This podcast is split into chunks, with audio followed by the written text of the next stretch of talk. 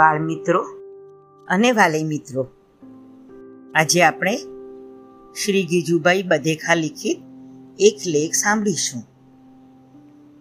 ગજાનને વાત કરતા કહ્યું, રમણલાલ, આ તારા બાળકો તારી સાથે ઝટપટ વાતો કરે છે અને પૂછવું હોય તે પૂછે છે. તારી આસપાસ કૂદે છે ને નાચે છે અને તને આ બતાવે છે અને તે બતાવે છે. અને મારા બાળકો તો એવા જરાય નથી. નથી મારી સાથે છૂટથી બોલતા કે નથી કાંઈ સવાલો પૂછતા. નથી તેઓ કહેતા કે પોતે શું વાંચે છે, કે શું લખે છે, અને રમે છે, કે ભમે છે. આનું કારણ શું હશે? રમણલાલે કહ્યું, ખરું કારણ કયું હશે એ પૂરા સવાસ વિના કેમ કહેવાય?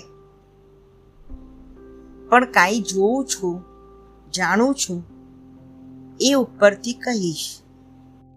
મને એમ લાગે છે કે એમાં છોકરાઓનો વાંક નથી. વાંક કહીએ તો તારો જ છે. અને એ વાંક એક રીતે અણસમજ કે અણઆવડત છે. ગજાનંદ કહે કઈ અનાવડત?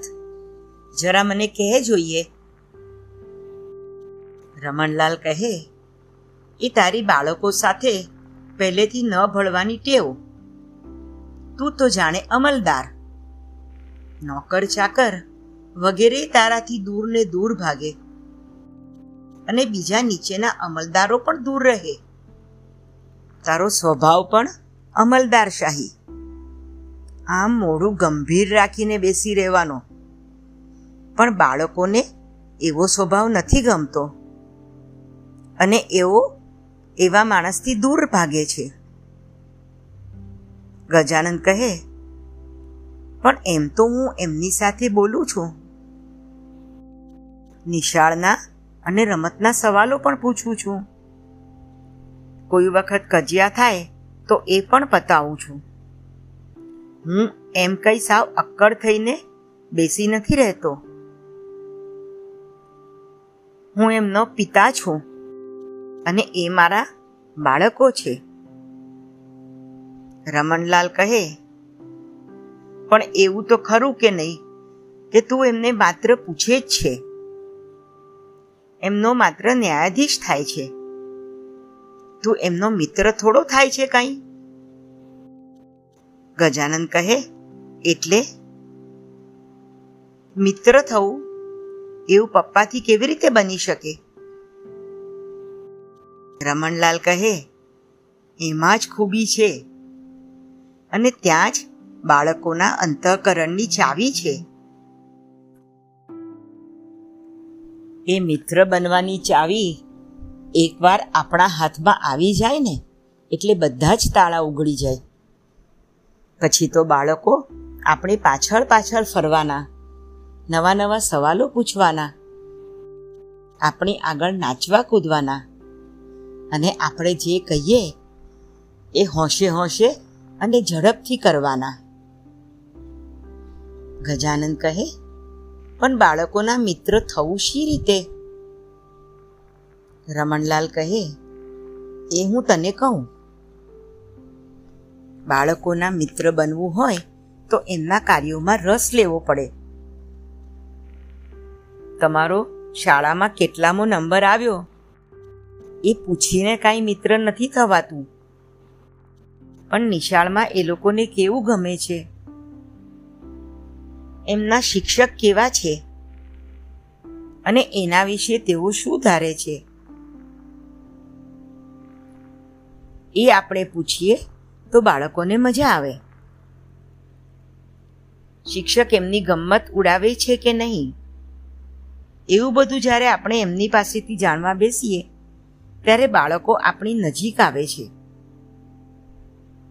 એમને પોતાની શાળા વિશે અને ત્યાં ચાલતા કાર્ય વિશે કોઈને કહેવાનું મન તો હોય જ. પણ કોઈ સાંભળનાર ન મળે, એટલે ચૂપચાપ રહે. આપણે જો બાળકોની વાતો ધ્યાન દઈને સાંભળીએ ને, તો એ લોકો આપણી પાસે પણ ખીલે છે. ગજાનંદ કહે, સારું, ત્યારે હું એવું કરી જોઈશ. પણ આ એક જ બાબતમાં મિત્ર થઈ જવાય ખરું? રમણલાલ કહે, ના, આ તો દાખલો આપ્યો. બાળકોના જીવનમાં નાની મોટી અનેક બાબતો હોય છે. અને આપણે એના વિશે ઘણી વાતો કરી શકીએ. બાળકોને ગમતું, અણગમતું, શોભતું, અશોભતું, ભાવતું, નહીં ભાવતું, રૂપાળું, અરૂપાળું એવું ઘણું હોય છે. એના ઉપર એઓના અભિપ્રાયો અને પસંદગી નાપસંદગીના કારણો પણ હોય છે. એ જાણવામાં આપણે રસ લઈએ. એમના નાના નાના સુખ દુઃખો પ્રત્યે સહાનુભૂતિ રાખીએ અને એમની નાની મોટી પ્રવૃત્તિઓની દિલથી કદર કરીએ તો તેઓ આપણને મિત્ર તરીકે અનુભવે છે. અને ત્યારે જ તેમનું અંતકરણ ઉઘડે છે. ગજાનંદ કહે તારી વાત તો મને સાચી લાગે છે. તારો અનુભવ ખૂબ ઊંડો છે આ બાબતમાં.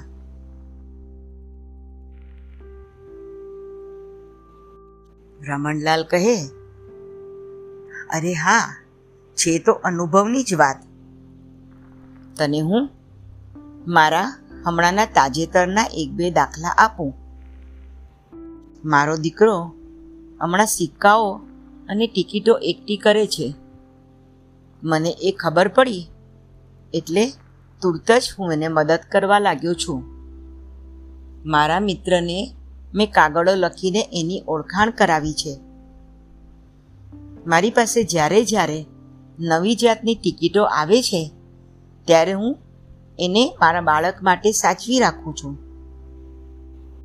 એને મેં સ્ટેમ્પ કલેક્શન કેમ કરાય? એની પણ કેટલીક સૂચનાઓ આપી. ત્યારે તે ખૂબ ખુશ થઈ ગયો. અને મારી મદદ કરવાની રીત એને ખૂબ જ ગમી. એને હું એક જોડી જોડા કે ટોપી લઈ દઉં અને ત્યારે જે ખુશી થાય, એના કરતાં એક બે સ્ટેમ્પ્સ લઈ આપું, તો એ વધુ પ્રસન્ન થાય છે. અમે બંને જણા જુદી જુદી સ્ટેમ્પ્સ અને તેના દેશો વિશે વાતો કરવામાં ખૂબ જ રસ લઈએ છીએ એ વખતે એ ખૂબ જ ખીલે છે. અને મને ત્યારે એના સ્વભાવની પરીક્ષા થાય છે. અને તે વખતે એ પણ મને વધારે પૂજ્ય ભાવથી જુએ છે. ગજાનને કહ્યું, અરે વાહ તે તો ભારે કામ કર્યું છે. મારે પણ આમ કરતા શીખવું જોઈએ. ખરેખર, હું તો અમલદારનો અમલદાર જ રહ્યો. મોટાની જેમ બેસી રહેતા અને રૂવાબ છાંટતા આવડે, પણ છોકરાઓના મિત્ર થતા ન આવડે. હવે મારે પણ એ શીખવું પડશે. રમણલાલ કહે, ન આવડે એવું? કંઈ જ નથી આ. અને એમાં શીખવા જેવું પણ કશું નથી. પણ આપણું ધ્યાન એ તરફ ચોક્કસ જવું જોઈએ. આ અમારા પડોશમાં ત્રિવેણીબેન છે. એનામાં બાળકોના મિત્ર થવાની ખૂબ જ સુંદર આવડત છે. અને એ કંઈ બાળકો સાથે કાલા કાઢતા નથી. પણ પોતે બાળકોના રસના વિષયોને ખૂબ સારી રીતે જાણે છે. પોતે સારું ભણેલા છે અને પાંચમાં પૂછાય પણ છે. પણ બાળકો સાથે બેસે ત્યારે બાળકોને એ જરાય ભારે નથી લાગતા. અને છતાં પણ ખૂબ જ સારા અને ઊંચા લાગે છે. તેઓ તો ત્યાંથી વાત કરશે. કે તમને વડા ભાવે કે નહીં? કહો ત્યારે. કાલે આપણે વડા બનાવશું. અને દાળ કોણ વાટી આપશે મને? કોથમીર કોણ વીણશે? અને વડા તળવા કોણ બેસશે? વળી બીજી પણ વાત કાઢે કે આ ચુંદડીનો કસબ કિંમતી છે ખરું?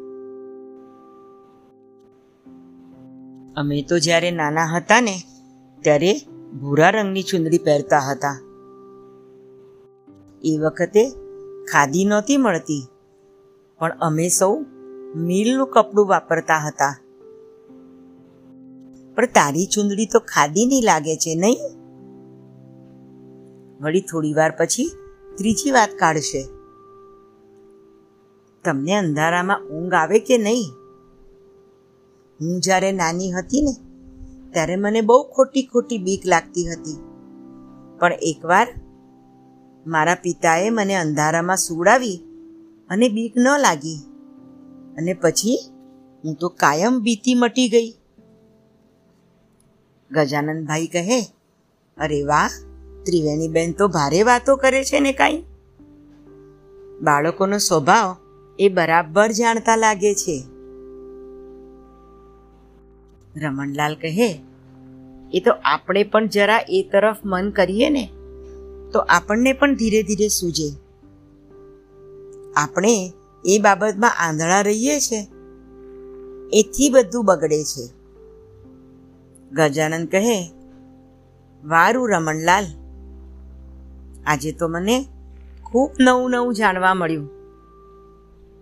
એમ તો મારે હસમુખ અને ચંદ્રા સાથે કેટલી પણ વાતો થઈ શકે તેમ છે. એ લોકો ક્રિકેટ રમે છે, સિનેમા જુએ છે અને નાની નાની વાર્તાઓ પણ વાંચે છે. રમણલાલ કે, હા, હવે બરાબર નજર પહોંચી તમારી. એમાં જ એમની સાથે વાત કરવાનું કેટલું બધું છે. અને મજાની વાત તો એ છે કે એમના જ રસના વિષયની વાતો કરતા કરતા આપણે એ લોકોને ખબર પણ ન પડે. એમ કેટલાય નવા નવા દ્રષ્ટિબિંદુઓ બતાવી શકીએ છીએ. અને જે વાત ઉપદેશથી કે હુકમથી એઓના ગળે ન ઉતરે, એવી બધી વાતો આવી રીતે વાત વાતમાં એમને સમજાવી શકીએ છીએ. ગજાનંદ કહે, સાચી વાત સાચી વાત. રમણલાલ કહે, વારું ત્યારે. હવે જ્યારે ફરી આપણે મળશું ને, ત્યારે આથી વધારે વાત કરીશું અને વધારે વિચારશું. ગજાનંદ કહે, વારું, રામ રામ. તો બાળકો અને વાલી મિત્રો, તમને ગીજુભાઈનો આ લેખ સાંભળવાની મજા પડી ને? ગજાનંદભાઈ અને રમણલાલના સંવાદ દ્વારા સ્વશ્રી ગીજુભાઈ બધેકાજીએ આપણને કેટલી સરસ વાત સમજાવી છે. બાળક સાથે જો બાળક બનશો, મિત્ર બનશો, તો બાળક તમને અને તમારી વાતને સમજશે પણ અને સ્વીકારશે પણ. બાળપણના આ મહત્વના વર્ષોમાં આપણે બાળક સાથે મિત્રતા ભર્યો સંવાદ સર્જીને બાળકનું ઘડતર કરીશું તો બાળકને ખૂબ જ ગમશે. અને બાળક અને વાલી વચ્ચેનું અંતર જરૂરથી ઘટશે. ચાલો ત્યારે આવજો.